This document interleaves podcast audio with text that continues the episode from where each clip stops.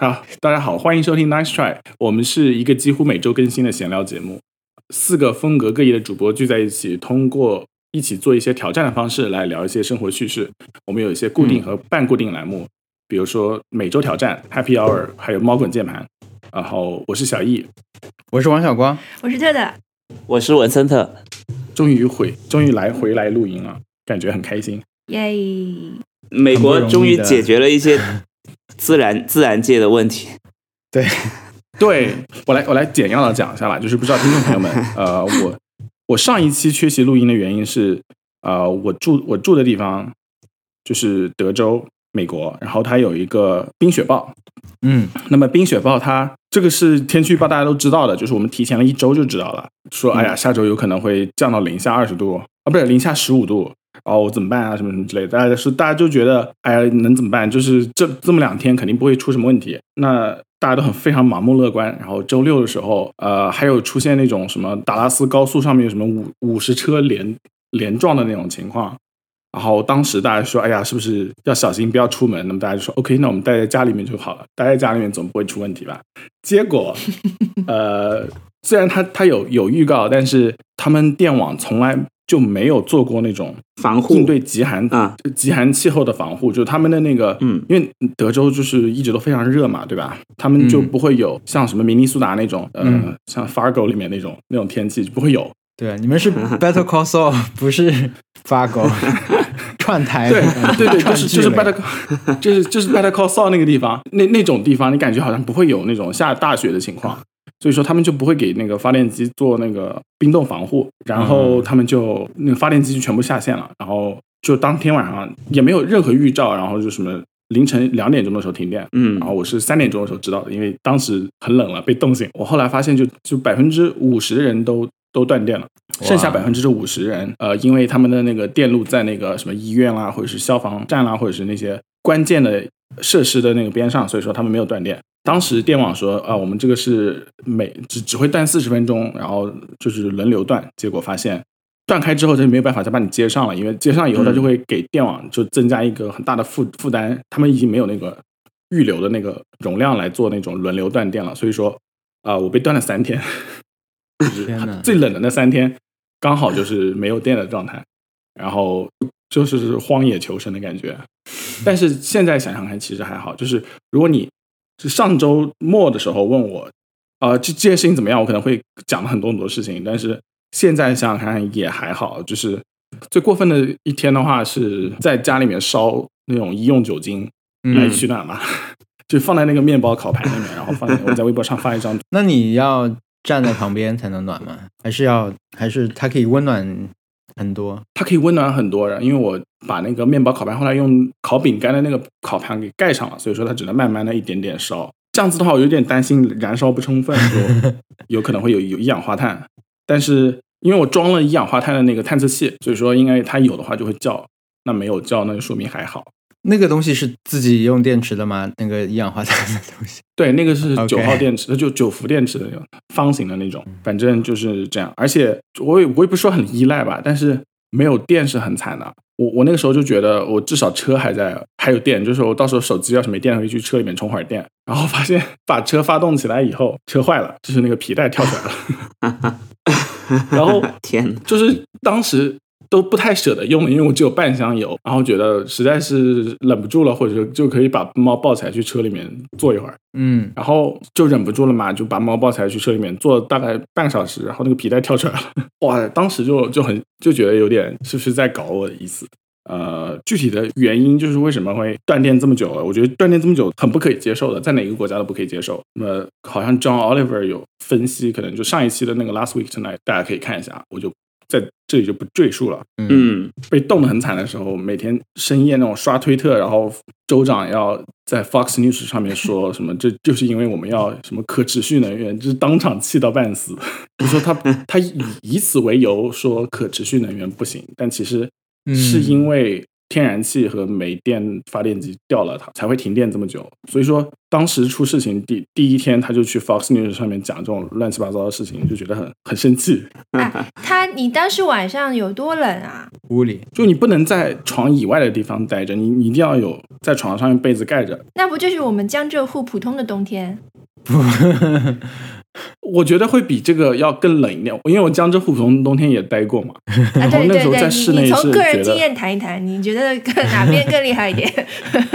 呃肯定我觉得我觉得还还是这个温度更厉害那个但美国人民没有吃过苦，所以我也讲不清啊。不是数字就很低啊，它因为 对，数字很低。然后江浙沪，我觉得那个冬天在室内的话，你可能好像穿厚穿羽绒服，或者是顶多在室内穿羽绒服，对不对？嗯，然后还还可以吧。这这次是感觉我在室内穿羽绒服都有点冷，因为它会从那种小缝里缝隙里面嗯就、就啊觉得很冷，就是你你唯一薄弱的环节，比如说穿只穿了一一双袜子，那你脚就会超冷，就是啊趁虚而入的感觉。那那德州平时就是呃，去年的冬天最冷是多少度啊？我们这边冬天最冷就零下一二度而已，啊，然后白天是不是二十多，就是日温差还蛮大？啊就是白天嗯最热零下一度的时候，白天也有十几度，是不是？对，文森特或者是反正就是九嗯九八九度吧。两周前的德州，一个房子很有很多合不上的小缝和地铁吵的房子，选一个住一年。天哪，那还是地铁的房子，因为我现在这个房子真的是还是非常好，我我最近呃已经怀着要离开的心情在住，觉得非常好。德州的房子也不会让你冷那么久了，也就冷一段时间。对，蛮可怕的。我就我就想不通那个手机怎么，因为没有手机也没有网络嘛，对吧？你只能用手机的流量去用仅有的电池和一点点充电宝。这个我会觉得嗯，还蛮可怕的，因为你联系不上了。如果你没有电的话，跟大家就第一天晚上断电的时候，你的手机，你你的充电习惯让你得到了一个满电的手机吗？还是一个？就如果是我的话，我的手机很可能 就完蛋。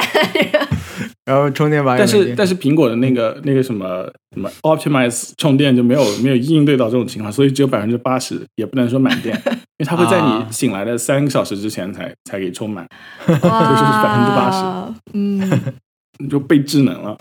对，然后太第一世界了，这个真的太第一世界了，这个 这个设置。而而且而且第一天停电的时候，呃是没有流量的，就是那个 T-Mobile 那个信号是挂的。啊，嗯他们第一天停电的时候，连交通灯啊什么之类的都是都是没有电的，然后嗯，基站也是没有电的，所以说第一天停电的时候是没有呃看了一些那种很很夸张的网网络图片，就是大家的房子像是纸糊的一样，就对。什么冰哦，还有一冰点，还挂在风扇上嗯什么的。就就是还有一个我忘讲了，在停电结束之后，就停就真的大家已经第三天来电的时候，大家水管开始纷纷爆裂了，所以说全市开始停水，啊，对对对，停水，因为对，因为你水管里面就如果水管没有做保，就是做那种什么 insulation 或者什么之类的话，对，呃，水管会爆开，然后嗯。爆开的话，它有这边的房子很多都是木结构的，嗯，就爆开的话，如果你在屋顶上有过水管，然后它它就会把那屋顶给泡泡烂，然后整个屋顶就塌下来了，天哪，真的，然后你就 我又只能联系到我们江江浙沪，就是前一段时间寒流的时候，有就爆水管也有很多网图，就是一个一整面楼就被冻成像嗯，冰铺一样，就对。因为楼上爆水管了，然后但是楼楼楼面不会有什么问题啦。我觉得冷是一回事，就在室内冷是一回事，但至少你是干的，对不对？但是如对果水管爆的话，对。那我觉得对，我真的很替他们难过，就是他们家。我很难想象这个家该怎么收拾，除了重建以外啊，就不知道该怎么办。哎，猫怎么样？猫对，猫抱你抱着猫是它给你供暖还是你给它供暖？它给我供暖，它给我供暖，它的体温很很高，我觉得猫的体温是高一点的感觉。对，然后还有一个是，它好像冷的，它它对冷的反应是，它会一直在房子里面，就房间里面绕圈跑，啊，就是玩跑酷。然后他他他就一直在早上起来就在那边跑酷，然后它也在热身就钻到，对，他也会他会钻到我的被窝里面去。然后他第一天就是很震惊，从来没有被这么冷过，然后他就觉得是我的问题，然后就早上就一直在踩我，就把我踩踩醒，然后坐在我床头柜上，然后用那种你最好把这件事情给修好的那种表情看着我。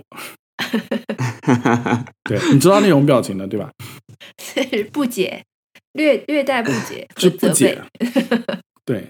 然后就是嗯过来蹭一下你，然后再再再再坐回去，再过来蹭一下你，再坐回去那种感觉。但是他总体来说比我就是过得要好，毕竟所以我刚开始有点不放心。对，毕竟他有毛。然后刚开始我有点不放心，想把他带到学校里面去，因为我们学校是有电的啊，我离学校很近，我可以走路过去。嗯但是后来发现他可能在家更快乐，然后我就一个人去学校，他在家里面待着。但是你不担心家里会出现呃网上那种漏漏个洞？哦，我我是住在住在最上面一层，然后我已经把水管关掉了。他们的房子看起来不像木头的，因为对他们的房子感看起来像是就是三只小猪，你知道？前两个小猪建的那种房子，被大灰狼一吹就吹掉了。嗯反正对，而且我觉得就这种事情，比如说你自己家里面房子屋顶掉了，因为我一个朋友他的房子屋顶就塌了，然后他就是呃第一是很很难过，第二次我我要联系一下卖我屋顶的人是不是有保修，我就觉得还有屋顶 care 这种事情，因为我没有盖过房子，所以我就觉得好像有点高级，就怎么会有屋顶还有单独的那个保修？就是其他的损坏可以找保险公司要嗯，就是赔偿，因为这边的房子都是好像固一定要要买保险的。嗯嗯，对啊，希望他们都买好了保险，他们的大电视、他们的床、他们的地板，然后对他们的电风扇，都希望都好有好好的保险。我我有我有见我我还有见到过，就是一个视频，抖音上呃就是 TikTok 上面的，就他们那个、就是房顶塌掉，然后整个淹起来，然后那个大电视下面有一个柜子，然后全部都是 PS 四的游戏，还有 PS 三的游戏，用那个 就是 就是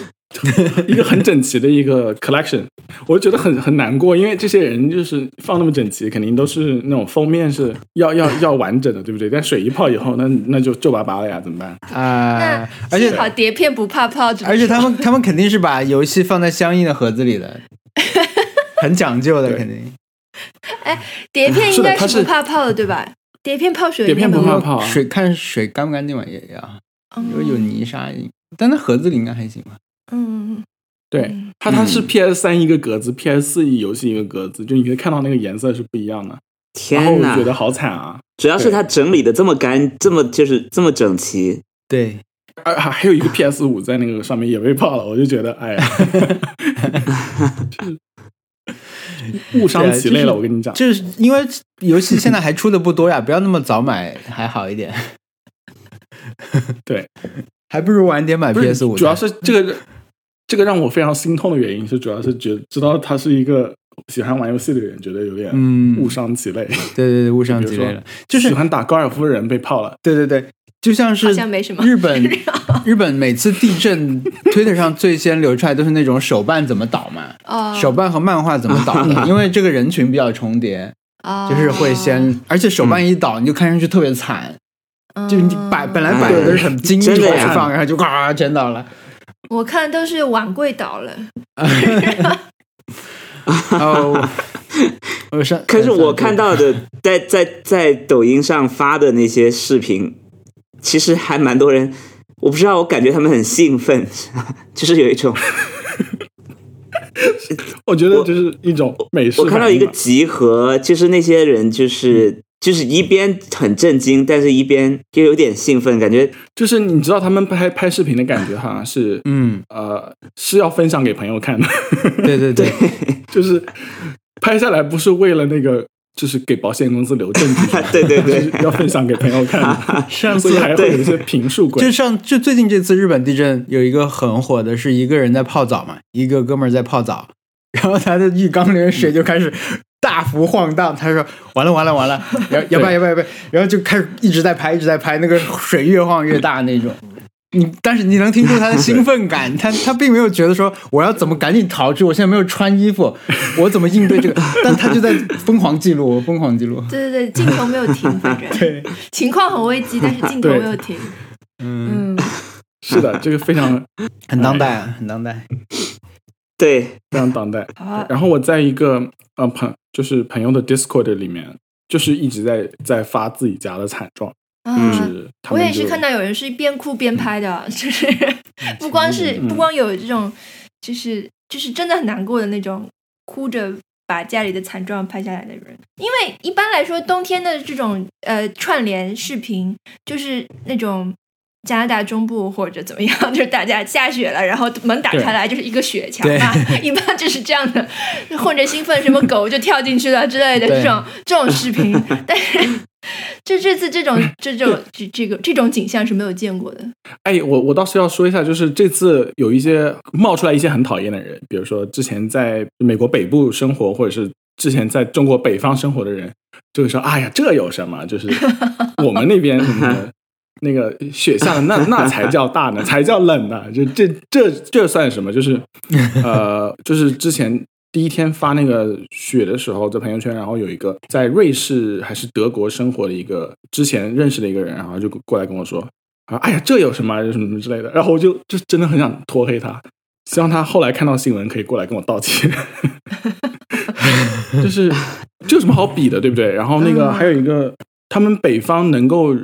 能够更冷是。他们有这个 infrastructure，就是说他们那个，比如说一下一开始下雪，他们那个路就可以开始就有那种什么撒那些盐啦、什么化学之类的，对对就路至少是能开的。，而且墙墙壁和那个窗户都是保暖性更好的，水管都是埋地下的。嗯，对，然后还有做过那种就是水管的保暖啊什么之类的，都不会有这种类型的问题。对，他们有这个 infrastructure，然后南方是没有这个，所以说会会打的措手不及一点，这个很正常。比如说像北方人的话，他也可可能也忍不了酷暑什么之类的东西嘛，对吧？嗯，嗯，但是你知道，我去搜看查看。收集相关信息的时候，也是有人说，也是有人说，这个冷其实跟我们江浙沪这种家里差不多。没有差不多，本本浙江人在这里现身说法，没有差不多，在浙江没被那么冷过。哎，通常那个呃呃，德州的那个冬天取暖是什么什么机什么设备啊？就是家里面的空调而已，哦，就是开空调，特殊的哦取暖，是自己家里有一个空调吗？还是大家都是中央供暖、中央空调啊？是自己家里面有一个空调，然后就冷暖，就对嗯，冷暖都有。反正之前从来没有那么冷过了，我我我我觉得现在是春天了吧？么冷过了，也算一种体。现在现在是春天，就是就是第二个礼拜，嗯，就大家开始慢慢恢复的时候，嗯，那个那个礼拜天气特别好，就是二三十度，天哪，就有一种有一种被 gaslight 了，就是嗯，怎么回事？上周没这么冻过你吧？就是那种感觉，就没有发生过啊。就因为二三十度对吧？就是你就出去穿短袖，还甚至有点热，然后就觉得好像被 gaslight。OK，嗯，好，那我们这个就讲到这里。嗯，那我们可以开始讲挑战了。你们先讲你们的挑战，然后我把过去的挑战到时候一起讲一下。我我先讲我上周的挑战。上周的挑战是说我们要外出采风，你知道这个挑战？我们去外出采风，对我听了，对。然后，那我先分享我外出采风搜到的歌。嗯，你先解释一下什么叫外出采风嘛？就是外出采风就是我们在任何地方都可能听到很多音乐，然后你觉得好听的音乐，你就可以用听歌识曲这个功能把它搜集起来，就成为一一次采风行为。我先看看我采了什么风，我发现我没有采到什么风，哎，我我我踩到了三首，一首歌是是在自己家踩到的。OK，是什么地铁是进行曲吗？不是？这如果是采采集地铁的声音，那真的是采风，感觉是王力宏会用来做歌的那种，但不是，是是 Sonos 推荐的那个啊不，Spotify 推荐的每周每周的音乐嘛，嗯。然后有一首歌叫 Monokatari，嗯，但是是个是一首日语歌，嗯。我不知道是什么意思，但是呃，我到时候会做成一个歌单分享给大家，我觉得非常好听，是很适合任何时间听的吉他非常美妙的音乐，我那刚才里就是物语，温暖。哦，那啊那不就是是不是物语系列的动漫的那个配乐啊？我不知道哦，是一个呃男生，然后声音非常温暖，适合大家听。然后第二个是在我朋友家，我们一起吃饭的时候，又又吃了椰子鸡，然后吃完椰子鸡，他他就放一个歌单，然后歌单里面就有这首歌，是应该是诺丁山的主题曲吧，Reality、是吧、嗯。R e a l i t y 应该是一放大家就知道是什么歌的那种歌，就是总会进入某种经典歌单的歌，Reality。呃，歌手叫做 Richard Sanderson，我我这个也会分享。然后第三首是更普通了，第三首就是银河护卫队那个 Come and Get 啊 Your Love，、是这首你在哪儿歌是已经踩到的，也是在也是在就是我我不知道为什么这首歌跟 Reality 是在一个歌单里，然后听到了之后我就说这是什么歌，在场所有人都没想到，他们会觉得、怎么会有人不知道这首歌？你看了《银河护卫队》肯定都知道这首歌，但是因为我没看第一集 我直接看的第二集，所以所以就没有听过这首歌。对，的这就是我搜集到的三首歌，我我晚点会分享给大家，好听。嗯，好的，我来说我的啊，我也、嗯我也我也搜集到了一些，呃，我搜集到第一首歌是应该应该很多人都听过啊，但是呃，我确实是不知道它叫什么名字，是一首很熟的歌，是新裤子乐队的《没有理想的人不伤心》。呃，这个歌的捕捉地点是那个我们因为上周在敦煌，我们是二十三号回来的，我们二十号到二十三号在敦煌出差。那么当地因为有那种当地的制片团队，呃，反正就是有人帮帮我们开车啦，我们就坐别人的车去一些地方，在车上司机放的那种，呃，就拷在 U 盘里的歌。就我偶尔会伸头看一下他这首歌叫什么，有时候他的名字就他他的 ID 三信息写的很完整，有时候就是什么什么影音之类的，乱的，反正是 这个是其中一首，就就抓取的第一首，因为当时刚接到这个挑战，所以就比较活跃的抓取。然后我还有就是在我们去了敦煌的那个鸣沙山，就是嗯敦煌市区嗯的一个沙漠，他们的一个公园。你就想象世世纪公园这种地方，但是是一个沙漠，他们一个大沙丘啊，可以骑骆驼，就是很大很大。嗯嗯、就是去年呃前年国庆拍著名的照片啊，匈奴入侵那个照片就是在那儿拍的，骆驼队，这都是游客，对，就是那个地方。呃，我们爬那个山的时候，就老听到底下在放一些歌，因为我们当时去是想拍日出的，所以我们很早就去了鸣沙山。结果那个车、有个车帮我们送到了山脚下一个地方，说往上爬吧，你们要往上爬。我们就就去开始往上爬，它那个山上就放了一个那种绳梯，类似绳梯的存在吧，就是用绳子绑着木棍嗯在那个沙子上，这样的话你你能踏实的往上爬嘛。但是嗯其实爬起来非常累，我们在那个上山前其实已经开始看到日出了，但我们还是去爬，很累，就是停下来要停下来休息，就没有做好心理准备，主要是。那在整个过程里面，包括我们爬到顶的时候，我一直觉得我被汪峰的歌鼓励到，因为底下那个，因为他嗯整个公园里面大概十个游客吧，那天就，而且一开始可能就三个游客、四个游客，慢慢的才人才慢慢多起来。呃，因为是个工作日，所以我就觉得有被汪峰的歌鼓励到，但是我不知道这是什么歌，我想我一定要采采风这首歌。但是你在那个沙漠山顶上的时候，你是收不到底下，因为它底下就是游客中心、厕所啊那些地方嘛。嗯，对呃但隔了可能有那个山有一百多米，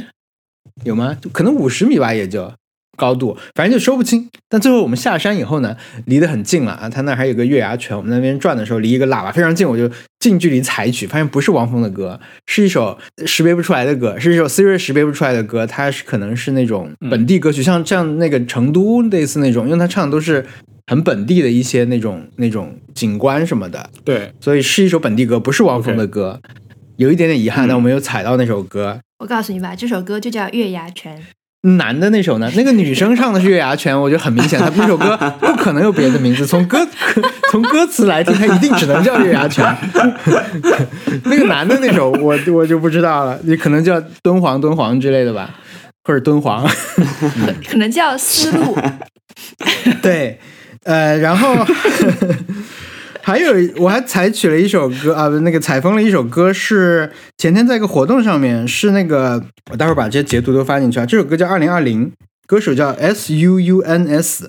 是一首那种节奏很快的类似舞曲的歌吧。那个是因为我们那天参加那个运动品牌的活动，他们放了一个短片，那个片子是一个美国的这种越野跑运动员，他在一个叫做很是一个很著名的那种小小道。叫 Wonderland，是一个越野跑圣地，可能是。啊，那种一般的徒步的人会在那边大概用十一天到十二天走一圈，好像他是绕着一个山顶走吧，类似火山的一个成熟很成熟的道路。然后他们的挑战是要在十十九个小时好像跑完，所以他做了一个全程的记录短片。然后这个这个当然成功了，嗯，然后这个这个配乐的一首，我我我这么搜的时候就听到了是这一首歌。啊，我还回来回头回头以后还没有听过，但是我我觉得这个作为配乐还是蛮好听的。这个是一首，啊，然后我还然后我还采取了一首是那个特特这周在看那个一个动画片叫《B Star》第二季啊，这个其实那首歌我已经听过了，《B Star》的第二季片头曲叫《怪物》，非常好听。嗯，那个那个是个乐队还是还是歌手叫 You Are So B 是吧？嗯。很好听那首歌，他是那首歌刚出来的时候我就看了，因为这个剧我我这个这个我已经被我砍掉了这个动画，我第一季没有看完我就砍掉了。但是这这首歌我觉得，尤其是你如果没有听过的话，你直接去网站搜，你也不用去看它的这种片头动画什么，你直接搜那首歌，我觉得它的音响录的那种立体声效果很奇妙，用耳机听。怪物，我觉得挺好听的。我们如果会做歌单的话，也会放进。对，所以这是我采取的那个。但是我想说的就是，我不知道文森特是怎么怎么采风的啊。我是一直就是问 Siri，所以就会发生一些 状况。比如昨天那个是那个活活动现场，其实就是一个不是那么适合问 Siri 的场合。前天就是我们可能有。二十个人在那个活动现场坐坐着啊，大家坐地上什么的，为了体现那种自然氛围，坐在那儿，然后开始放一个预告，放一个那个片子了，我就要拿起手机来按亮它，然后说这是什么歌，还说两遍，他才听清楚，然后他他说我听一会儿，然后再再告诉你。所以我现在很习惯会用这种这种办法去让他听，但是识别率不是那么高，好像还有小尴尬。还有就那天在车里嘛，就是我们那天其实。从沙漠回去已经挺累了，然后十二点了吧，快，车里很安静，嗯，司机放着没有理想的人不伤心，然后 听到一个人在后面慢慢的对着手机说 这是什么歌，我必须压低声音去问，你知道吗？我不然我怕那个司机说这是没有理想的人不伤心，就会就会很尴尬，所以我就对对主整对手机说，听你这么说，有一种在捕捉宝可梦的感觉。是吧？就是去各地捉了一些，抓了一些 宝可梦，然后来说说他们的习性，嗯，的感觉。我抓了一手月牙泉，就只有这首吗？对，我而且而且我就是搜月牙泉歌就搜到了，我也没有捕捉，没有没有就是用让 Siri 去去监测，我就是直接关键词输入。然后有很多同感啊，就是说在月牙泉听这首歌太美了，然后怎么怎么样。但是我跟你讲，如果我他很可能就是他的，比如说他白天去，他可能人多一点，他在山上可能就听听不到了，或者怎么样。不然的话，像我们这种，就作为当天可能当时游客里，就是园区里最唯一的几个游客，你一直在听这歌，有一点有一点烦躁，然后听到后来是的。就因为他就是这两个，成都的男生女生两个对反复的对，有一种工作人员的心情，嗯，所以我觉得那种在那个工作场合一定要放那种什么进门和出门的那种音乐，短音乐的，像全家的那种，我觉得在全家人应该有。木吉的商店里面，我每次进到就是逛到后来最后结账的时候，我都已经有点受不了了，很就是很就是很可怜店员的感觉。就是木吉的音乐感觉是一种存在感太强了，对，嗯。木吉的音乐是用来对抗地铁声的吗？不是。对，MUJI 虽然有有至少有三十二张那种配乐专辑，但是我我据我观察，国内的 MUJI 好像只会放那三张，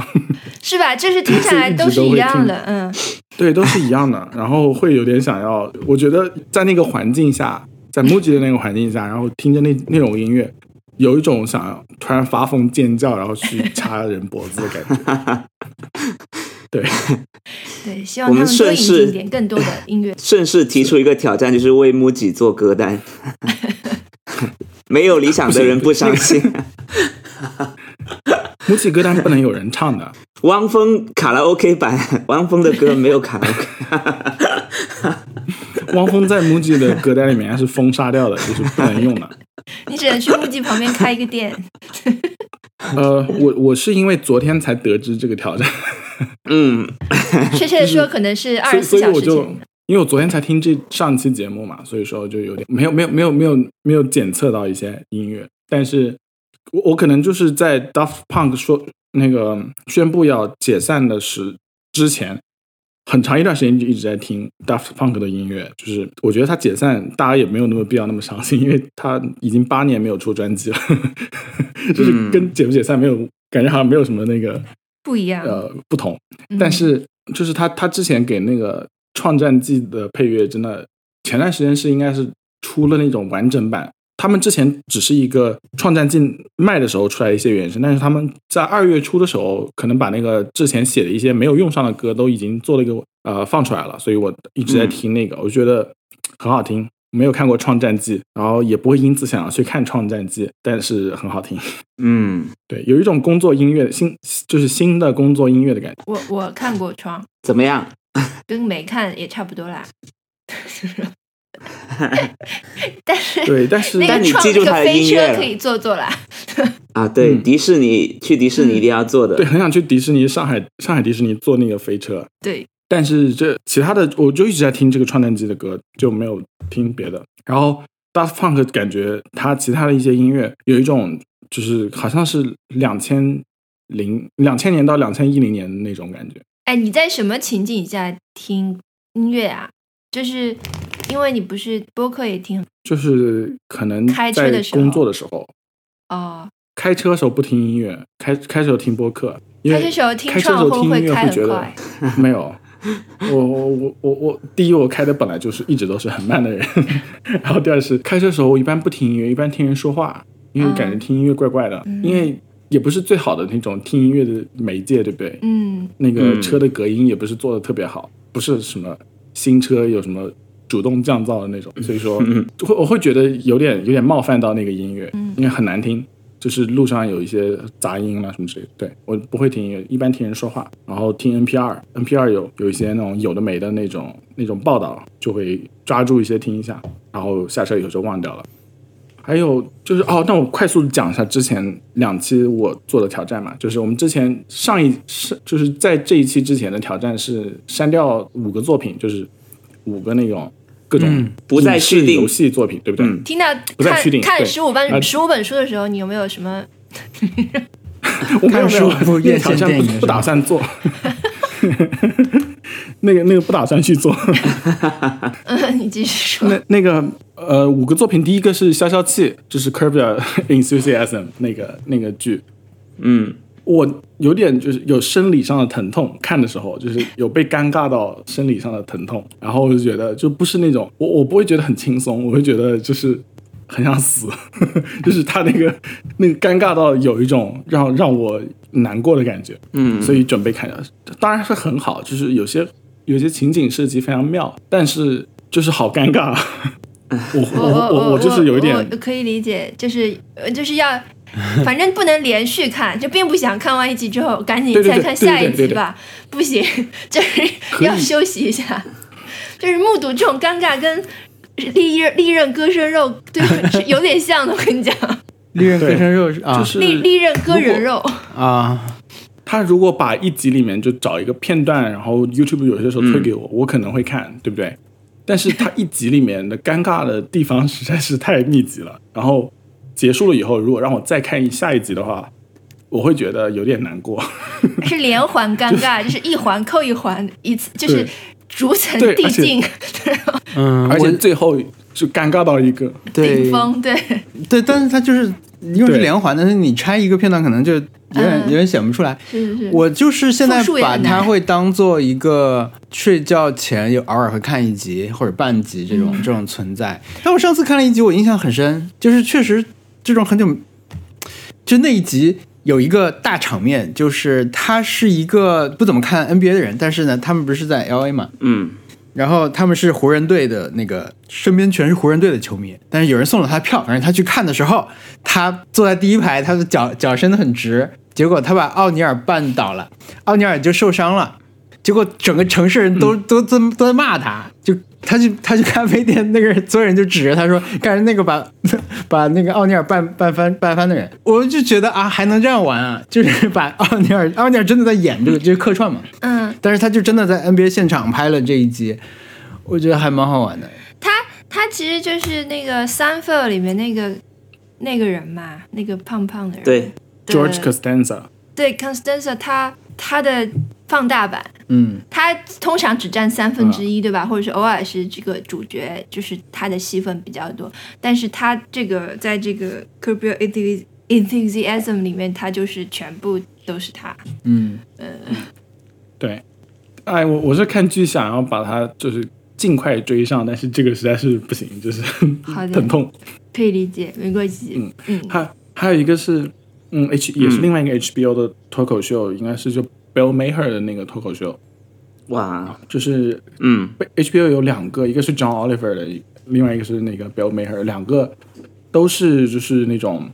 呃视频，一那种深夜型的脱口秀啦，嗯。然后做一些视频。但是 Bill Maher 我必须砍掉的原因是，他在二月初的时候请了那个 Kellyanne Conway，就是 Trump 之前的那个竞选嗯，经那个呃经理、就负责人那个对吧？竞竞选经理，就那个女的，然后她那个她最近还传出那种虐待她女儿的那个一些情况吧。然后我觉得，呃，你你作为一个就是怎么讲，我不是 cancel 她，就是说你不应该再给她来平台了，因为她怎么样回答问题，她怎么样跟别人交流这件事情已经很很清楚了，甚至连那个 Vox 都有那个有做视频分析 Kellyanne Conway 怎么样打躲避球，对不对？就是他怎么样那个。在被问到那种很很难的问题的时候，他怎么样就是完全不回答，但是能够把他那一套东西给输出出来。然后我觉得，给他在这个结束之后再给他平台，有一种好像是要把这个节目收视率做上去，然后有做的一些就是不择手段的事情。我觉得这个我受不了，我觉得嗯不行。你你可能在节目里面再怎么样反对他，我觉得让他出现在你节目里面就是很不卫生的事情。嗯。所以我就不想看。好的，对我想我我我想想要想要待在自己的 liberal bubble 里面，然后不需要再看到别的东西了。嗯，还有一个，就第三个要砍掉的是，大部分的 master class 啊，你看过什 master？class，我看就零零散散的看过嘛，哦。然哦，后就是就是什么那个什么诺兰教你写写那个写剧本啊什么之类的，然后那个、是不是诺兰？应该不是诺兰，我忘了。马丁反正斯科 Gordon Ramsay 这种做菜啦，嗯。对，马丁斯科塞斯之类，呃，尼尔盖盖曼叫你叫你怎么样做 storytelling 啊什么哎之类的，对对对对，都很好哦，都都很不错哦。但是我觉得就是现在我的心情就是没有要没有没有想要去学那种，就是没有那种轻松愉快的想要看一些大师教我怎么样做事情了，呃，嗯。一些课的这个 setting 是我的问题，不是他们的问题，他们很好。但是就是嗯。master class 给我的感觉就是我如我要心情真的要很好很好，然后并且想起它才会看，因为我觉得呃可能看一些让我轻松愉快的文艺作品，会比看就是想要学习一些东西要更快乐一点，所以目前先砍掉它。然后最后两个是游戏，就很快的讲一下，一个是对马岛之鬼，还有另外是无人升空。就是无人升空是那个一个就是太空经营类的游戏，它砍掉原因是因为有点好像有点沉迷，好像太花时间了。太不能再玩下去了经营是买卖星球吗？还是造火箭？就是你去一个星球，哦去一个星球探索，然后造造你的基地，造火箭。啊，我对这种东西就没有什么抵抗力，我不能再玩下去了。所以我在玩到二十个小时的时候、意识到这一点，因为二十个小时发现好像根本这个游戏根本就没有打，就是甚至还在做教学，我就觉得嗯，好像是不是有一点浪费时间，所以就不能再玩了。然后对马岛之鬼的，嗯，对马岛之鬼的那个原因是，他他太他的日本太太那个 Western gaze 了，就是那个西方凝视的感觉。我我后来我我刚我之前可能提到过这个，就感觉有点奇怪，但是后来比如说把汉字作为一些装饰，就是根本就没有在用汉字的意义做一些装饰在游戏里面出现，这个这个实在是太多了。嗯 我我我觉得这个我是觉得不太舒服，然后甚至觉得，呃一他的一些报道说什么日本日本本土的游戏开发者说这个是好像西方人比我们做的更好，这件这件这整件事情会让我很很不舒服，因为他们做的那个文化产品，毕竟还是用那个日本文化包装的一个很很传统的那个那种打打杀杀的游戏，就它的卖点还是好像是西方玩家喜欢的卖点，就也不是那种日日本人的游戏，嗯。所以我觉得就还算了。OK，嗯。然后这是上周挑战，还有上上周挑战是写一个测评，然后那个挑战就刚好就是凑上了，啊、是有一个杂志，就就是我终于接到那个审稿人的邀请，就我去帮别人审别人的文章，嗯。所以就写了一个很长的 review 回去了，然后就是就是上上礼拜天做的事情，花了一整天时间，然后专门把那篇文章写了一个 review，然后再再送回去，然后当天晚上就停电了，还好还好送回去了，要不然就就要过 deadline 了。我刚想举手提问，我说上周日在这么艰难的情况下，没有，就是等于怎么讲，十二点送回去的，两点钟停电了。哎，有有一个但写这个，Lucky him，对 lucky lucky lucky 有一个那个小小、小小 callback，就是 Larry 不是把奥尼尔绊倒了吗？他本来、本来有个人缠着他，让让他帮自己写一个推荐，让他可以找一个工作，他就想怎么推掉这个事情。嗯嗯但后来他发现，他成了这个罪人以后，这些人主动来找他说：“那个要不算了吧？”就 就你不用帮我写了，你现在 reputation 不行，你写了反而是帮倒忙什么？他他就把他觉得自己解放了，他好开心，就这样，也是帮别人写 review。对，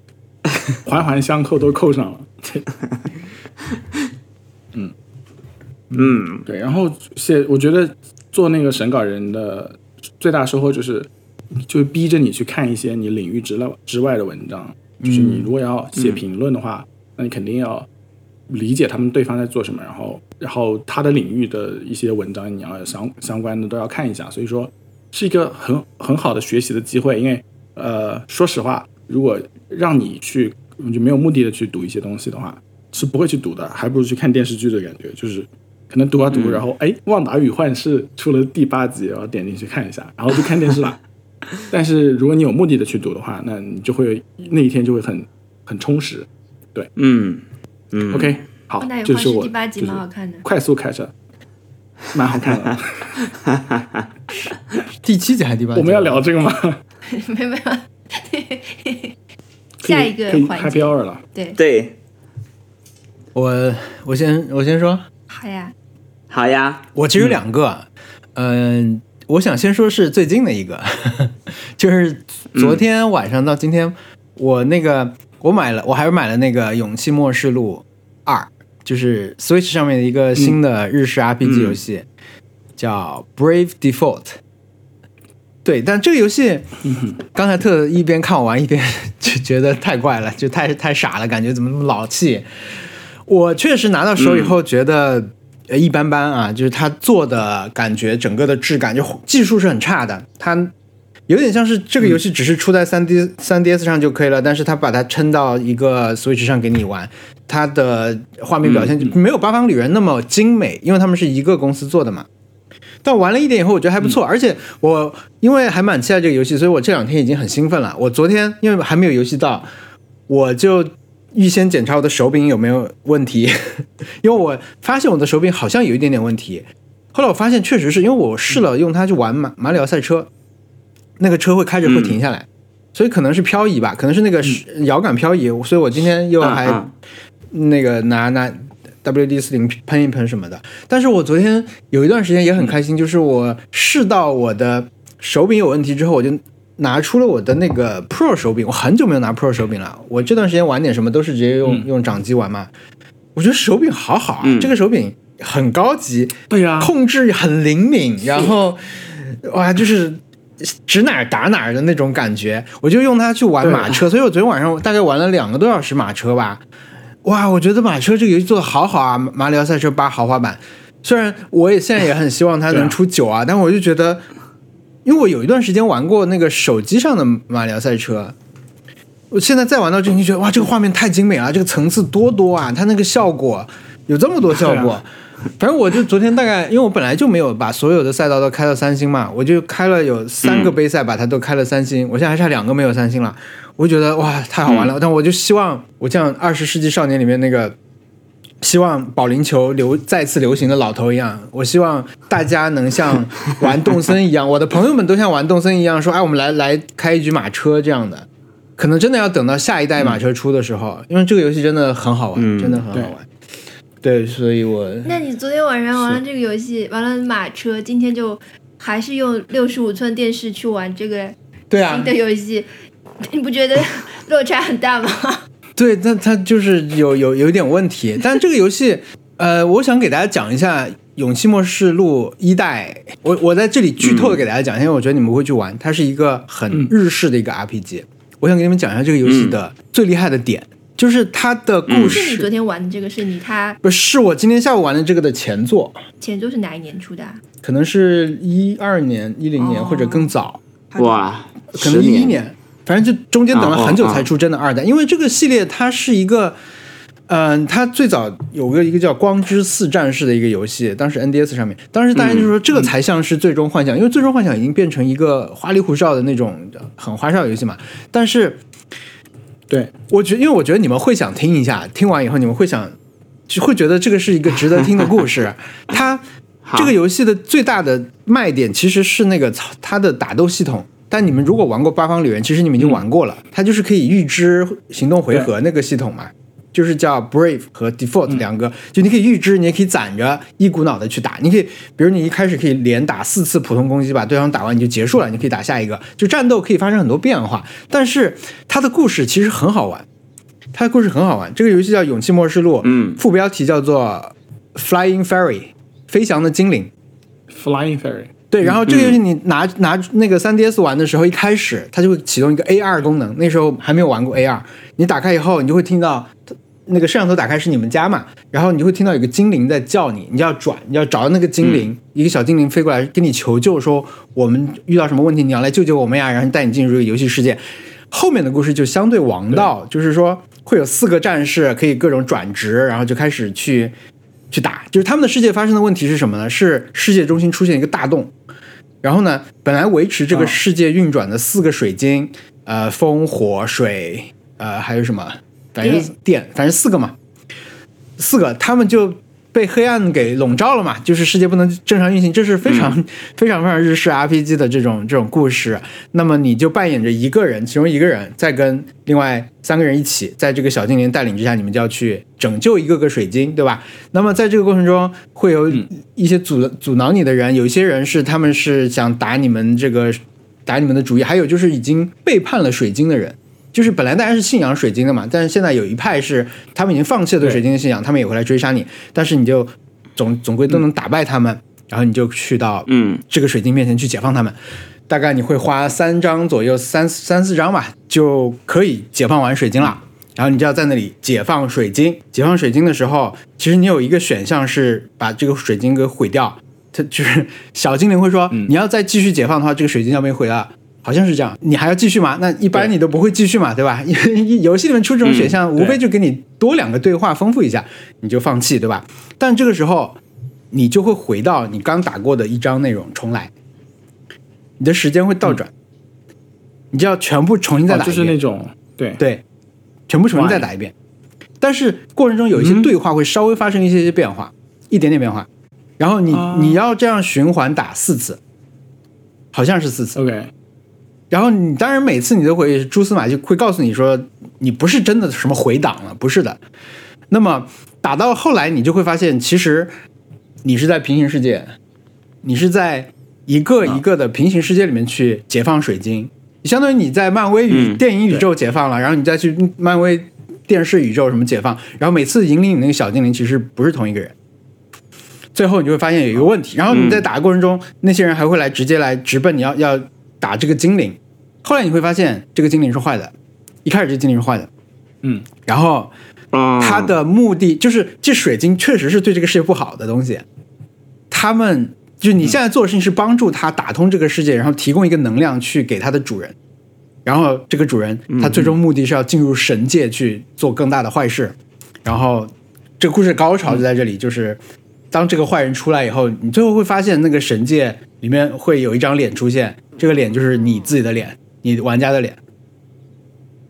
啊，哦，就是他们收集所有能量，让这个坏人能够达到目的，就是来到你自己在的这个世界。你给了他摄像头权限以后，不是给权限啊，就是类似你手机给权限那种感觉。就是你一开始拍摄那些东西，包括你最后打的时候，你的脸会出现在那个游戏画面里面，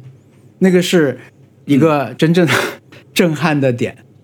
就是它不光是、这个玩的时候有那种转职啊那些乐趣，但最重要的是它这种很黑暗的故事设定和呃平行世界和这种呃重来，还有就是最后那个设定，我觉得是很高级。但是很显然，我们在二代里面是不可能再来一遍这个了，所以我不知道二代会有什么，有可能就没有这么这么妙的东西了。期待被算计，嗯再被对不可，我就不可能啦，不可能算计我。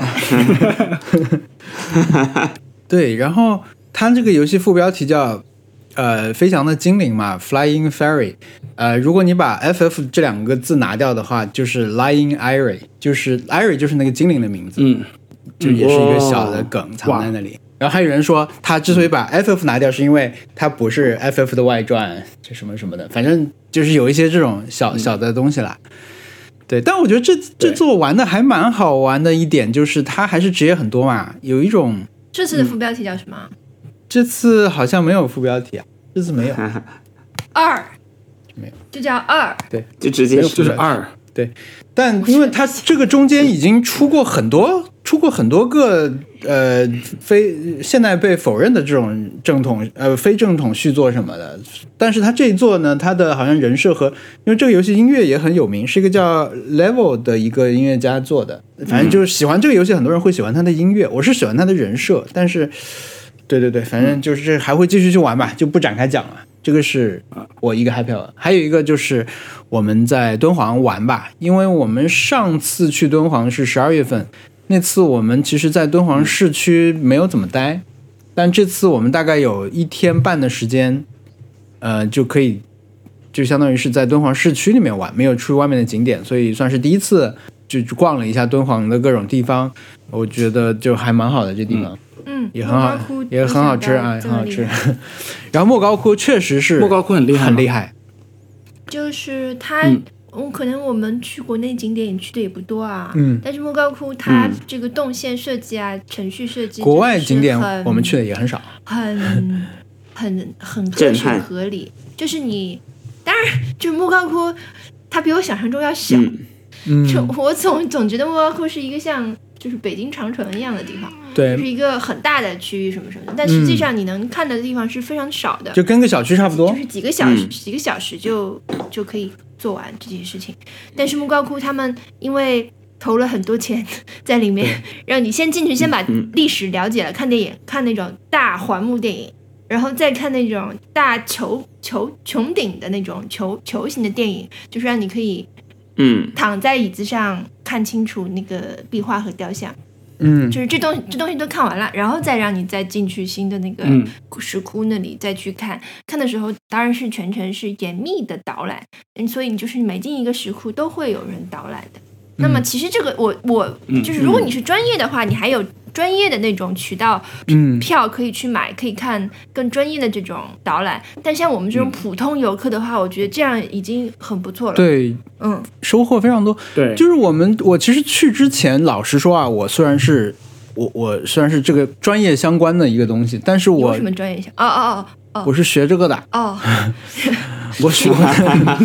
我是学我是学文博的，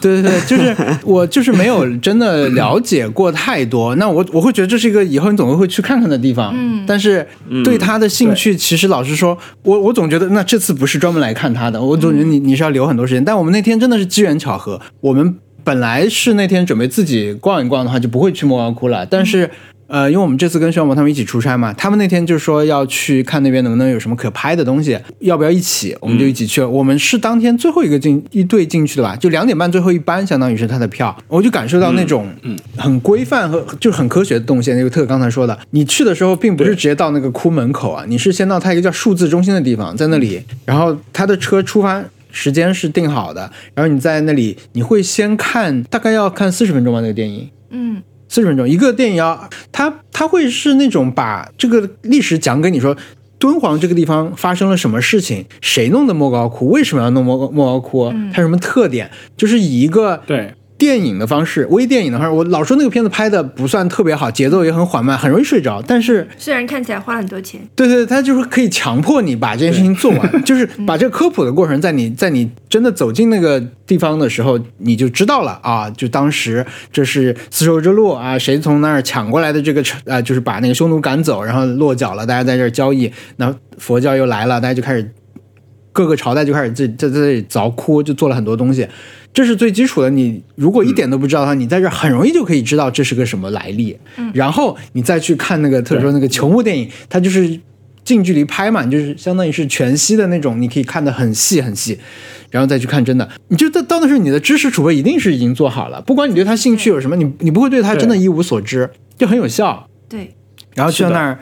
一呃，就是它有不同的票的、嗯。票价，大概是，反正我们那那那天可能是看了十二个窟吧，就是有一位导游带着我呃讲解员带着我们一个一个去，他到那个门口，那个窟在那个墙上一面墙上，就像那种办公楼的门一样，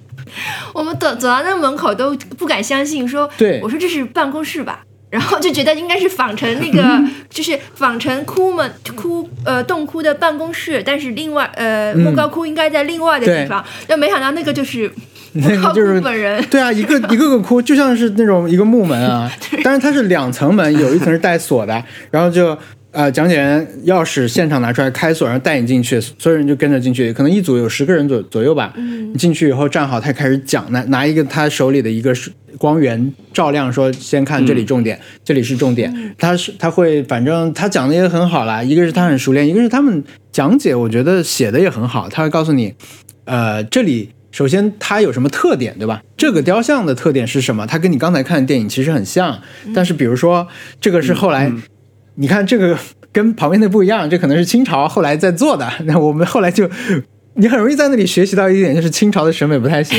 清清朝用的颜色不是很跟以前的不太一样，对吧？以前那那种蓝色呀，那些什么，清朝很多绿的很艳之类的那种，你能看出这个。然后他比如说讲壁画，然后他跟你说这个壁画上面这讲一个故事，挑一个故事给你讲，这个窟最重要的是什么什么什么，就这样走。我觉得就很科学，一个窟大概讲五分钟。对出门就去下一个，这对而且不同的队他们去的窟是不一样的，它分组。所以的话，就是说，但但是你这一组里面看到这个窟，它的编排其实是有道它的道理的，它可以让你就是在这一个、这这一组里面就看到你应该要看的那些东西。嗯。然后然后两个组的那个动线还是正好是互相交叉，所以大家都不会互相耽误时间，嗯，非常厉害。对，哇，就就很很很很很高级。就是认真有人想过的，对不对？对，就是对就是因为人花了可能就是一辈子或者是怎么样的时间对对对在里面，然后因为他们是做出这种东西，他们是世界的莫高窟呀，啊，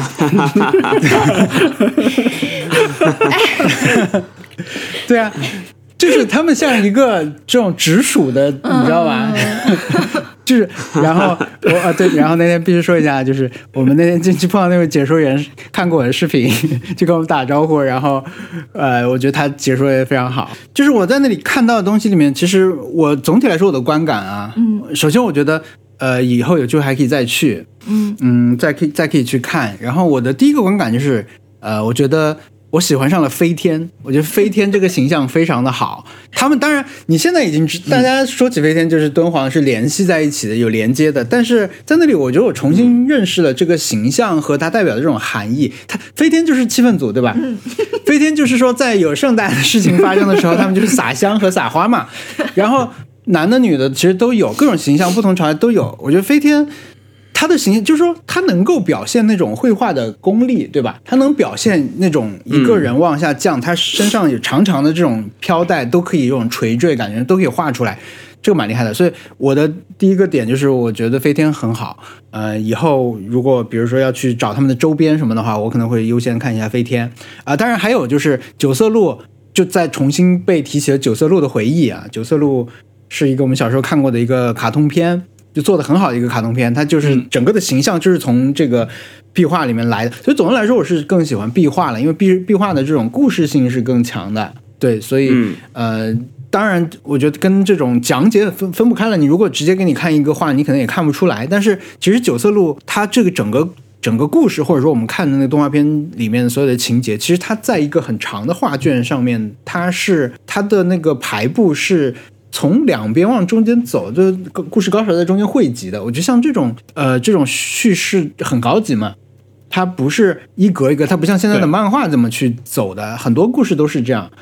我们还看了一个很惨的佛教故事啊，这这主角叫微妙，这个不展开在这里讲了。我觉得也是一个在那里第一次听到，深深被震撼，然后一边被震撼想一。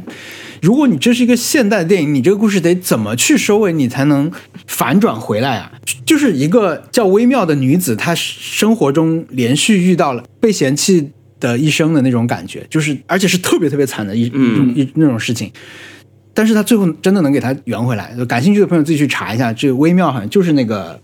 我们平时说的微妙这两个字吧，好像是，反正是一个佛教的故事。嗯，我觉得那个也很震撼，所以。我我觉得壁画很厉害，还有一些好玩的，就是比如说他那种雷神的形象啊，就是身边有一圈鼓的那种。现在其实我们玩一些什么日本手游里面，雷神也是这样的，嗯，风神雷神那些形象，我觉得都都很好玩吧。那天我们看了四个小时，可能。看到差不多六点钟才走，而且他们那个包包括就是绿化啊，就是庭院设计，然后整个这个环境的 landscape 这种结合都很好。工作服、制服、制服颜色也很高级。对对对，非常高级。嗯，但是推荐对跟以前可能有可能就是是后来才变成这样，这真的是认真做的景点。对对对对，嗯对，嗯。对，真不愧是世界的敦煌啊！对，真不愧。那个，我我我我我之前就是去过南京，有一个大报恩寺，然后它的那个呃，他们景点的设计也是跟你们这个一样的，就是进去的时候先是导览中心，嗯，然后是那个去那个跟你科普这些。这些事情就是我们今天要看的是什么东西，嗯，然后再开始从现代的那个，当然那个大报恩寺塔是整个现代重建的啦，所以说它只是就是它它只是在给你介绍这个概念而已，嗯，但就是你完全不用准备也能够玩的很开心。然后他们的那个那个那个景点的设计是大报恩寺是个琉璃塔，就是以前是个古代的琉璃塔，然后被那个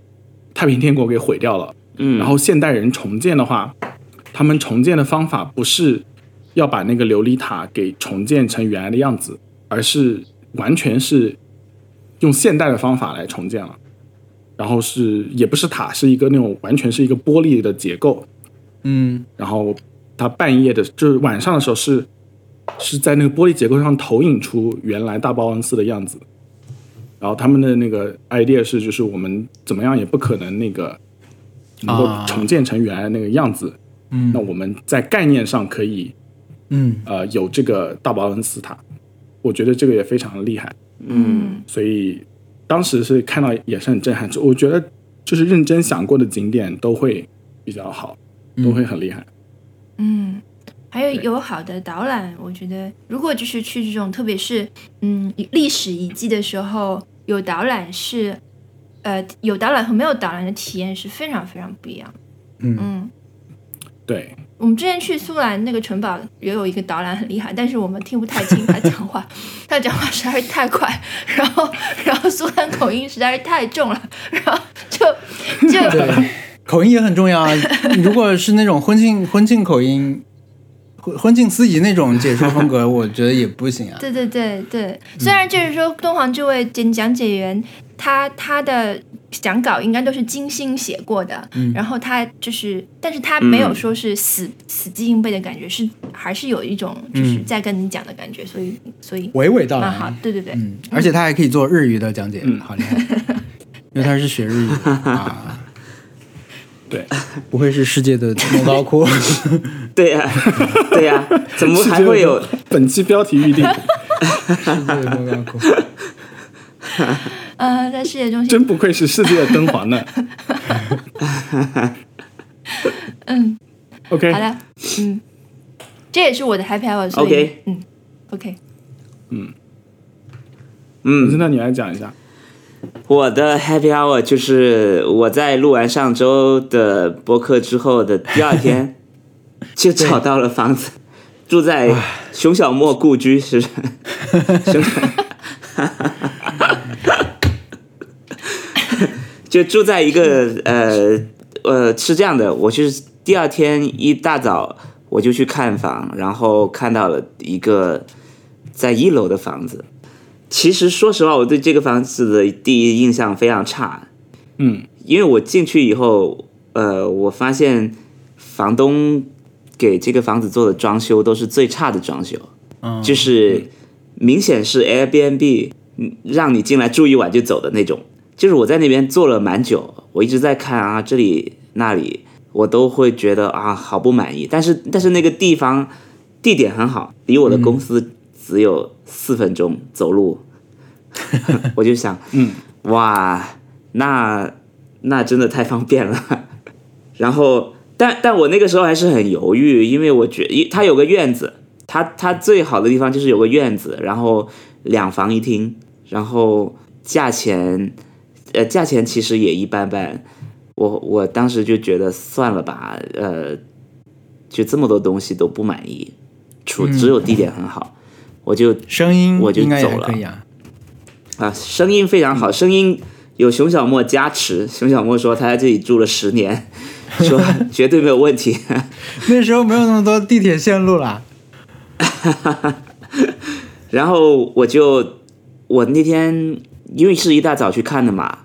我就在旁边找了一个地方喝咖啡。我找了一个地方喝咖啡，那个地方也是一楼，它也有个院子。然后我就想，哦，那我我当时是带我我同事一块去看的，因为他也住在附近。我我他就看完他就说，那你你你其实如果用心改造的话，这里面还是不错的。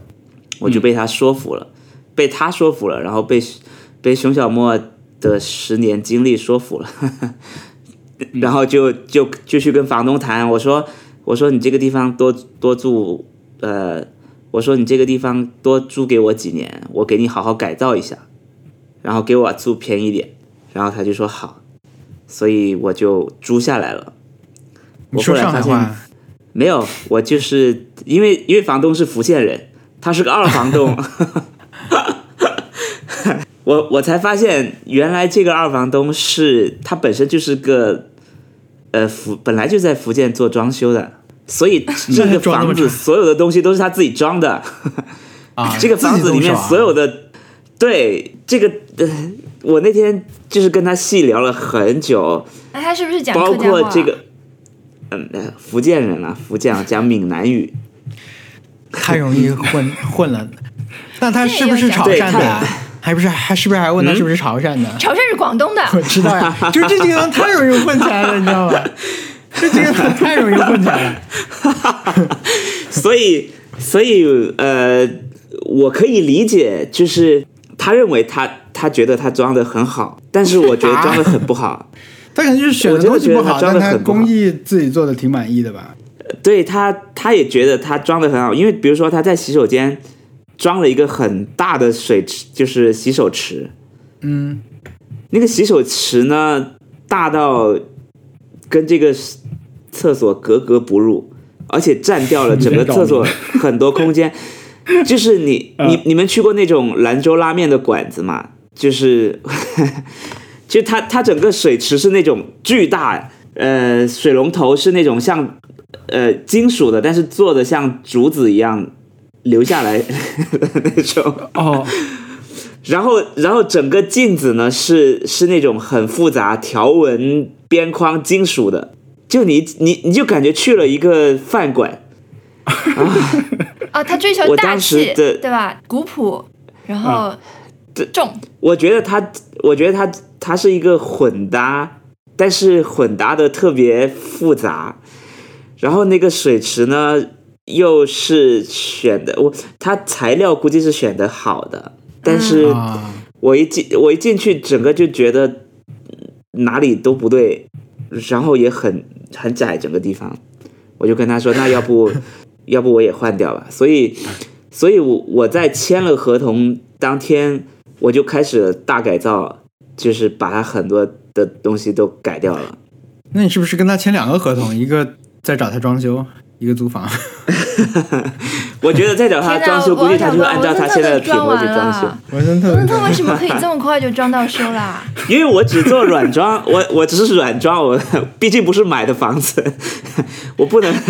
我不可能那你怎么换？怎么换水水龙头？换水龙头这种事情也是挑大工程要挑水龙头和彩盆的呀，对啊你就已经完成了。我我我是我是这样的，我把它整个整个洗手间所有东西都改了，除了它的地板，它的、它的卫浴就是莲蓬头我重新换了，因为它莲蓬头也是那种金属的，你要买这些东西已经生锈了。呃，我买了买了，然后第二天就送到了呀，我就赶紧，他配一个师傅嘛，就是就是你你在淘宝上买，他就配一个师傅就来装掉。了。嗯，啊，对啊，我现在只剩呃，我我床也到了，我床是买的宜家的，他就后天给我装，然后我刚好因为这个地方好就好在在我公司附近嘛，我们公司嗯。本来就有嗯常用的装修师傅，啊，我就跟他说，那我给你一点哦。钱，你帮我你帮我去装什么防潮什么那种板子，因为一楼很潮嘛，然后嗯。然后他就整体帮我做了改造，我估计周二就能帮我所有东西都弄好，我周三就搬进去就好了。真的好幸福哦。好羡慕啊！但是我好担心，因为 因为很多很多各种的，就这个地方如果不好好打理，就是很将就的。我住进去之后，发现很多东西都是要换的，比如说，比如说它的呃，它因为有个院子嘛，那个院子他自己装了一个雨棚，嗯。就那种那种用怎么说，用一根杆子把雨棚转出来的那种，嗯，就它可以伸缩的，但是那个棚是破的，你 你你把它转出来，就发现它有个洞，然后房东也也是不会给你修理的了，因为房东也，也不不觉得这个东西能用，所以这个东西如果我要换，我也要换。那我现在住的那个院子的门，就是那种普通的院子的门，嗯，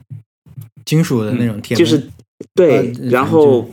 非常会生锈的。非常不防盗的。通常你会装在，假如假如你家有个院子，这个院子应该是在你你家的后门，对不对？就是或者是对你应该有一个有一个正门进来，然后再出去，你才能看到你的院子。但是我现在住这个地方是有一个院子，这个院子就是你你家正门，也就是哦非常不防盗，所以我赶紧就去，我又又又去安装了一个门，也很贵，所以是密码呃，锁啊，我就觉得，对，是密码锁的，是密码锁。我是专门再买了一个密码锁，寄到那个做门的地方啊、装上就不能换了啊。所以我但你效率真的很高哎。因为我很着急，我就我不是一直在处在一个睡不好的阶段嘛，嗯，毕竟，毕竟现在这里地铁的还是睡不好但是呃，呃这个地铁的声，因为我没有住进去嘛，我我嗯我得先所有东西先装完才能住进去，所以我还是住在地铁附近的。所以呃，只是说我已经习惯了这个作息了。这个作息就是，比如说七点钟左右就起来了，就准备所有的事情，然后晚上十二点就睡觉。对，对但我已经习惯了不。就是我的作息？就我我感觉我已经有点习惯这种，哪怕是地铁这件事情，好像也变得没有那么严重了。可能我已经把它当别人家的房子在住了，所以就哦，呃，我我我也跟我家我的邻居讨论过这个问题，他们已经在这里住了也估计住了一辈子了吧，就是一个老头老太太，他们就说你你是你再住一你再住一个月就习惯了，就是很快的。嗯，我们是直接在屋子里无所谓聊天的，对吧？隔着墙，并没有并没有在喊话。怎么那么好笑？对他就是一个各自喝各自的咖我啡。其实际上，其实际上是跟别人合租。对，所以我觉得一旦我把它当成别人家的房子住，好像也变得可以接受了。我现在已经已经觉得无所谓了，这个地铁该来就来，不来就不来。对我我现在就怀着？但是钱已经花出去了，门都做了，不能不搬了。这次不仅是做了个锁，还做了个门。我以为想去他换门，我们估计乐观估计，呃，三月底可以搬，嗯乐观一点，嗯，顺利的，一切顺利的，对，祝顺利。对我，那就是三个。你们是大，装修，我是我小装修，们不是，我们问题是我们不是大装修，我们的问题就是我们大概就是从一月五号到现在二月二十八号的晚上，我们没啥都没做，嗯，就是过了个年，原因也很简单，就是因为过了个年，就是导致了我们中间无法无法开工。所以，如果我们真的是三月底能搬进去的话，嗯我们其实也就做了一个月。嗯，但是我们在我们住了三个月来做这一个月的事情。过年真的不要装修，大家。我还好，我我哎，我的我因为我的装修任务很简单，我的装修任务就是各种各种修修补补，我只是修修补补。嗯，对，修修补补，所以就有两两件事情啊，一个就是你买这些洁具啊什么的，还是很果断啊，嗯。嗯，才能买下来。因为我觉得嗯。可能很多人他会觉得你是在网上看看就买了吗？很多人他就是我要去家装城嘛，就是实际要去看的，看了才能买，嗯，就是这种。对啊，所以嗯。我我其实实际上在装的时候是遇到很多问题的。我比如说嗯。我我买了一个新的洗手盆，那个洗手盆是配柜子的嘛，所以我得整个把它原本那个柜子拆下来，哦，然后我因为想买一个特别小的，那他就必须把呃原本那个就是原本洗洗手间里面它那个水池是有管道，管道是那个位置是固定的嘛，我不能改的，所以就有可能我还得就是明天师傅才来装，我预计他肯定要把我那个柜子重新再再从底部打个洞才能把所有东西装好。嗯，就是因为我所有东西都是在网上买的，我我估计师傅估计也也已经轻车熟路了，嗯对吧？所有他帮这么多从网上买家居的人装过东西，我基本上我买了个茶几，我朋友送了我一个呃电视柜，然后我自己呃我我还有另外一个朋友送了我一个那种呃两米长的桌子，就是用来做工作台。嗯然后，然后我自己买了马桶、洗手池和卫浴设备，和床，和隔音板，和一大堆的呃各种东西。嗯，你还改造了一个工作间，对我，我基本上以后，我希望，我希望我以后就在家里上班，要开会就去公走两步去公司开会，然后，然后就是我等于是给自己做了个工位，对啊，一种对新的我觉得 work from home 是 就是对采取物理距离很近的方式 work from home。就是看，对，对所以所以我工位政策不满意，所以想尽办法徒步四分，固定工位。徒步四分到我还我还想说，你这样以后可以回家睡午觉是吗？是的呀，对啊，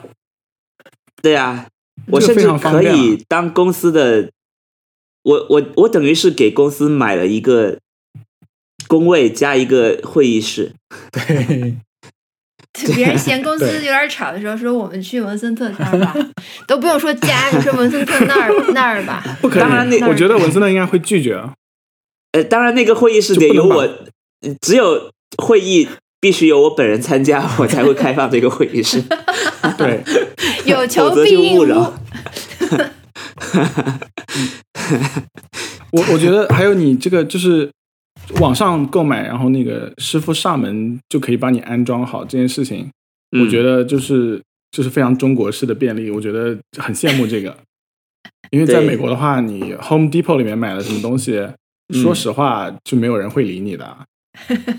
嗯，就是你你可能在 Home Depot 问问题问的蠢一点，都会被人翻白眼，就是 觉得觉得就别人会就你知道我在 Home Depot 有问过那种什么呃到底是什么样是这种什么那个什么 LPT 的接头，然后那个边上一位就是就是腰间还别着工具带的那个大叔，就拿拿了一个包装盒，然后抬头看了我一眼，就是就是那种怎么会有人问出这种问题的那种表情。对，就大家都是那种 DIY 的人，然后你 你要买东西，然后然后还要问出很愚蠢的问题，家中自备工具推车的人，对吧？都是都是文森特对对对的师傅那样的人。对，就是车库里面有一个那种红色的工具箱，嗯，然后有有就东西坏都是自己修的那种人。嗯不，过我自己也是做好心理准备，就是呃我比如说我我那个柜子，就是洗手池配的那个柜子，我明知道它就是不合适的，我知道它肯定会遇到管道问题的，我自己都在想，那如果如果师傅他说解决不了，那我就可能得自己自己上手，回公司找个那种转把它转开，我已经做好心理准备一个呢 对，没想到是要 不会了，我因为我很想早点搬进来。我我原本对这个地方的呃预期是，我本来觉得我上周就能，或者是我本来觉得我我前两天就能搬了，嗯嗯但是我发现呃还是得让师傅给我装装，我才能搬。嗯我就是焦虑。对我前前几天是很焦虑的，我一直在想，我住在一楼会遇到什么问题，防潮湿问题，还有防虫。我朋友说他在一楼会看到蜈蚣，对对对对，这些都是我一直在在考虑，我要各种问别人，包括我那个院子到现在还是院子本来也是一个很很破败的院子，我我也去得去打理，百草园，对，我还问了吕丽玲说，如果我我让你给我推荐几个植物，你会推荐什么？他说我不会推荐，然后就，怎么这么但是他后来嗯，对他后来还是很热心的给我找了一堆链接，说你可以种种什么种什么种什么。我觉得我其实应该问竹顶真，他、啊。他毕竟是家里有家里一半都是给植物的人，没有，没有他现在家里面现在是夕阳灯，大叶伞 就，是那个圆形的照在墙上的灯。大力伞，还有一个这个东西，的对鹿角，嗯，感觉像是自己回家打猎鹿打回来的那种。他那个柜子上有一些那个有一些那种雕塑什么的嘛。我每次看到他发在哎朋友圈这种有有露出这种雕塑相关的那种，我就会去留言，我说文物是真货吗？他从来也没有回过我。是不是世界的敦煌？对他都不回的。那个，我我我我就我刚好可以 segue 到我这周的 Happy Hour，就是上、应该是两周之前了吧，就是有朋友送了我一套乐高的那个上海的那个积木，哦，哦，就是我可以给发那个群里面给你们看一下，然后我就花了一个晚上把它给拼好了。东方之呃不对，东方明珠，东方之珠，东方明珠东方明珠，嗯对，就上海上海的那个主要主要景点。嗯，有豫园吗？然后这是我第一次玩乐高，有吧？还有外好玩外哎，好玩的是吧？对我现在已经发群里面。哇，好玩，就是它有一些非常好的设计，就是让你觉得不是特别，就不不是很难，你知道吗？它不是那种装宜家那种感觉，它是嗯。反正就是嗯，你照它的那个那个东西来装，肯定就不会装错。然后你要是会一些就是东西，会把它刚开始先花时间分类，然后把它放放好的话，也不会有什么有有什么手忙脚乱的问题。所以我就觉得整个过程非常让人就觉得愉悦。嗯，我很想问那个 UFO 楼这是一个什么楼，UFO 楼对吧？有一个楼问的好，来来来，我也不知道，我来看一下，你说左数第二个吗？怎么回事？会展中心啊，楼展览中心哦，那是会展新世界丽笙大酒店，哦，这个请看，啊，哦真的很 UFO。哦，我以为这个是盒子上的图。对它不是盒子，这合上图这里就是你都可以装，就可以看到。嗯，反正我我我我觉得就是乐高这系列的东西，呃，建筑系列的东西都很好。然后我我有点想下一个买的就是想买那个乐高那个那个 bonsai tree，就是那个盆栽树，哦，就朱品珍前几天在在朋友圈说看的那个晒的那个盆栽树，我会觉得很很想要那很想要买那个。嗯。但是就是它那个积木，我我以为我的心中的乐高应该是比这个更大块一点，没想到嗯。这么、积木这么小，然后又那么精巧，就很，而且装装起来真的是进入一种心流状态，我很喜欢。它这个是迷你系列啦，嗯就是有那个，如果是盆栽那个的话，应该是大块一点的。然后就就给小很小孩、嗯。很小小小孩玩的，就是那种超超大块的那种，就是还还嗯，各个系列不一样。嗯，那那我我这这上一个我想买的乐高是那个蒸汽船，迪士尼蒸汽船，迷你蒸汽船，威力汽船，对对，威力汽船那个也也也蛮好的。但是我们上个真的拿买的是 Friends，还没拆。Friends，嗯，我这个如果别人不来送给我的话，我好像没有没有会因为想都到去要很好买一个乐高想。要买哪一个，你你除非就是说来一套收一套或者怎么怎么样，不然的话就还蛮难挑的，都挺好的。是的，然后我觉得乐高这种东西像像那种很很好的那种袜子一样，就是那种 你只有别人送的时候，你才会第一次开始觉得这个东西很好用，但自己的话嗯不会想要去买，觉得嗯这不是一个很必须的东西，所以我觉得我要探索一下以后是不是可以，嗯，就是多想一点这种类型的礼物，这样送的话会比较好一点，就是那种别人自己不会想到买，但是确实是很好的东西。但是嗯，就是要不要最好不要送给乐高爱好者乐高，因为他们很可能有更便宜的渠道可以买到，他会把你拿去退掉。啊，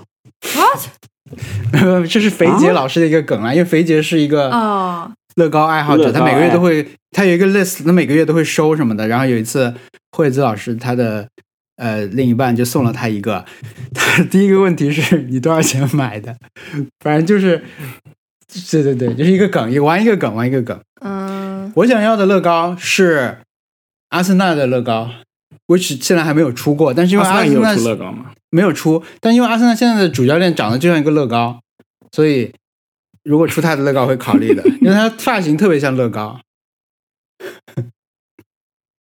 你在重复这边话，你都不会笑出来吗？真的很好笑哎！我我要看一下，我要我要看一下，给你发图请发来。荒荒谬，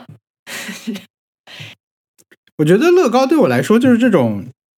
角色，呃，就人哦，吧，这就是乐高，对他的发型特别像乐高的人的发型。对我觉得就是这种就是乐高本人人比他们的这种搭出来的东西更吸引我一点，好像嗯整个来说，对嗯。我我有一年拿那个积分剩下来的信用卡剩的积分，不知道该干嘛，我就去换他们东西。他们有乐高的那个，就是那种小人可以换。然后有一个嗯迪士尼的人，一个一个米老鼠的系列，有那个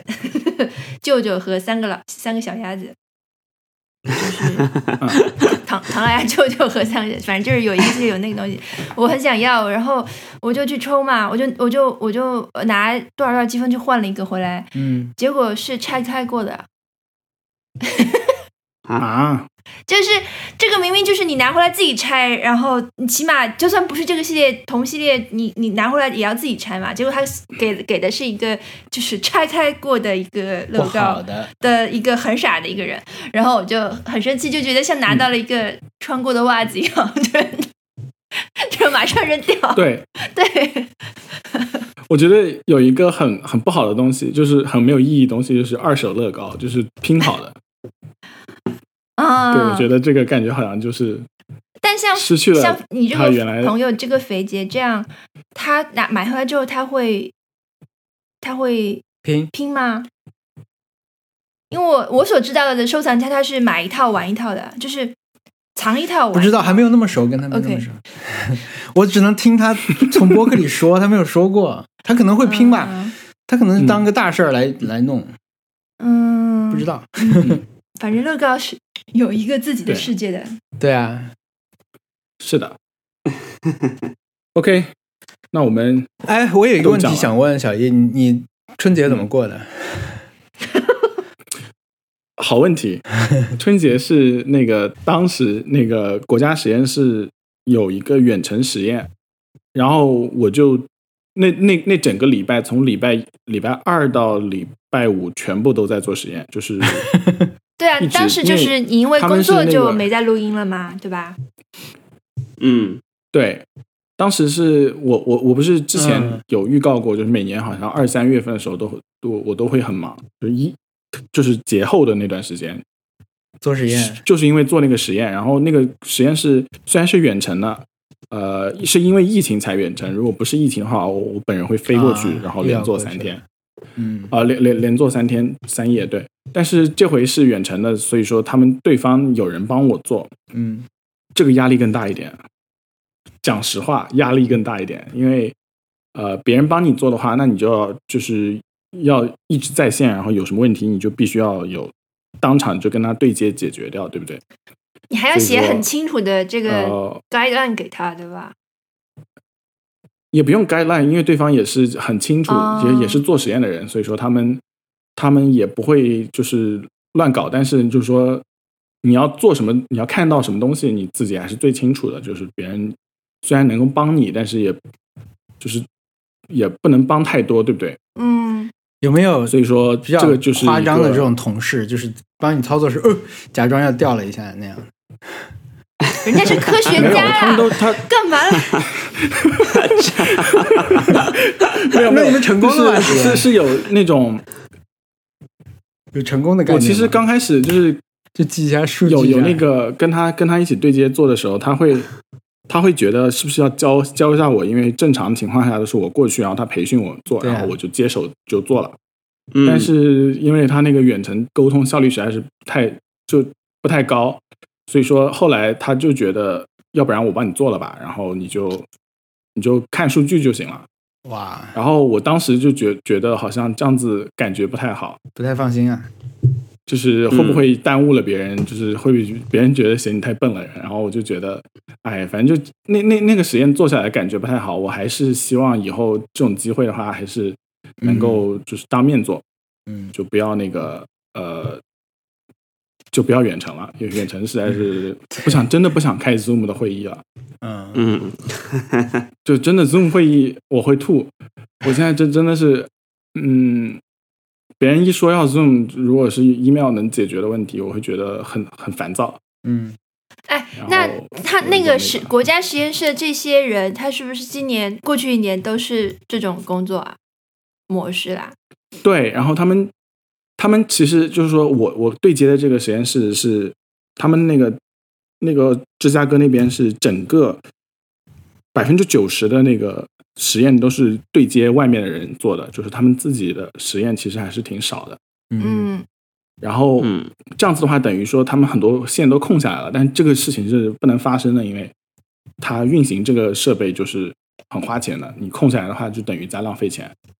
嗯，所以他们就也希望能够尽量多做实验，嗯。所以说就会有一些呃，有一些那个更好、更一些比较宽容的安排啦，或者是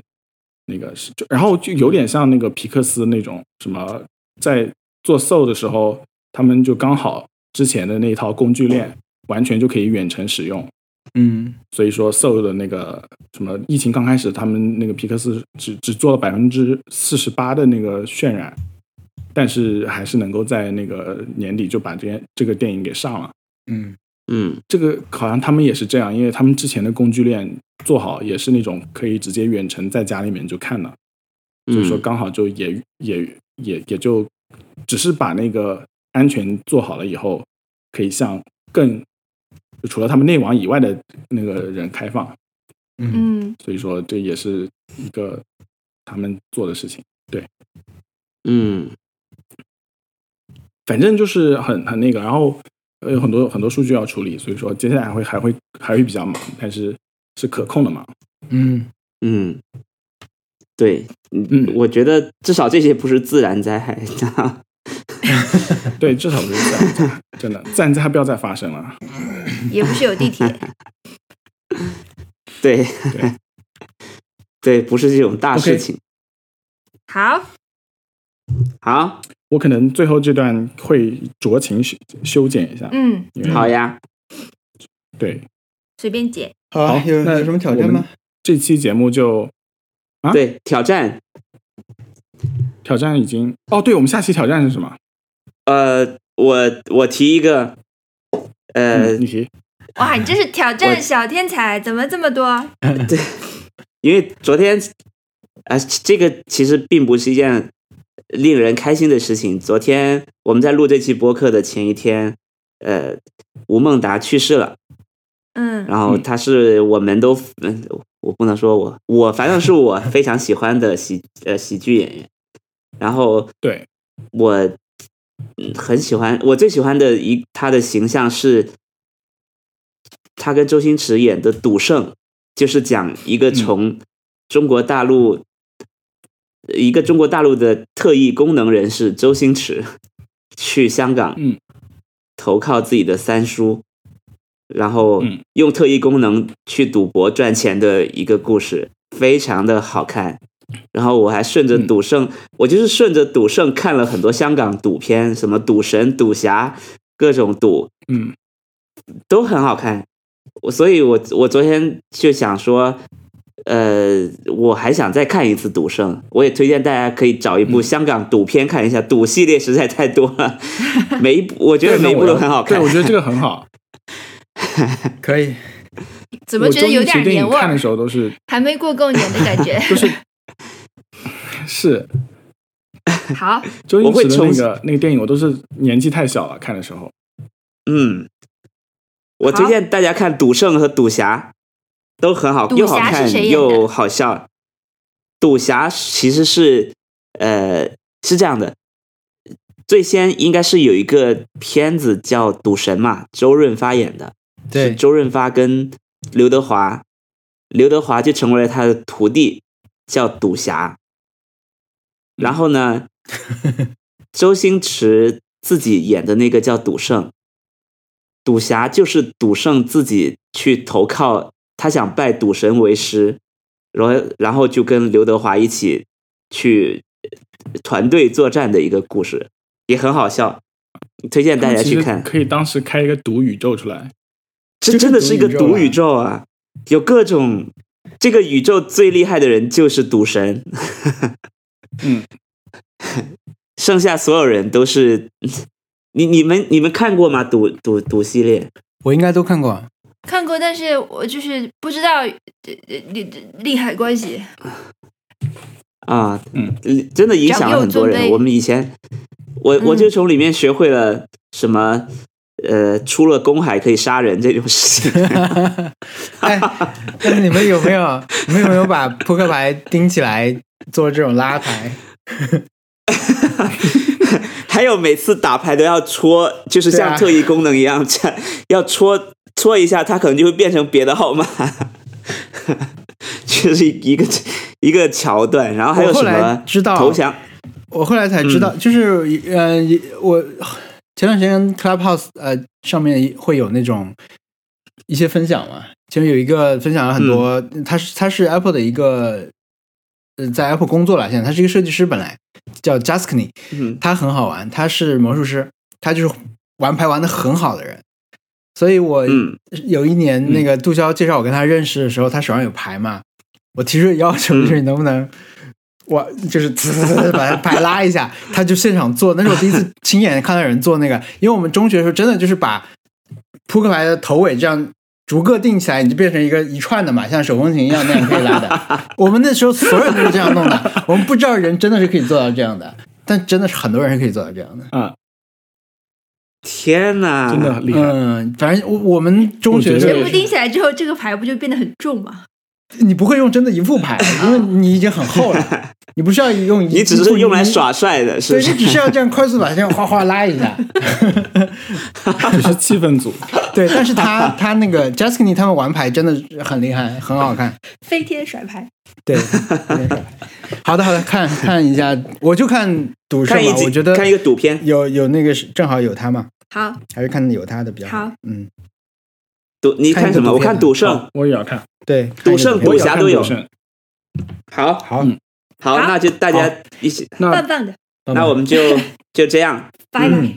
好，那本期本期节目就录到这里。呃，听众朋友们如果有意见或者建议，呃，可以给我们发邮件，我们的邮箱是 nice try connect at gmail dot com。我们还有呃官方网站是 nice try pod 点 com，你可以在上面找到我们所有的往期节目，呃，可以并且可以在线收听。然后，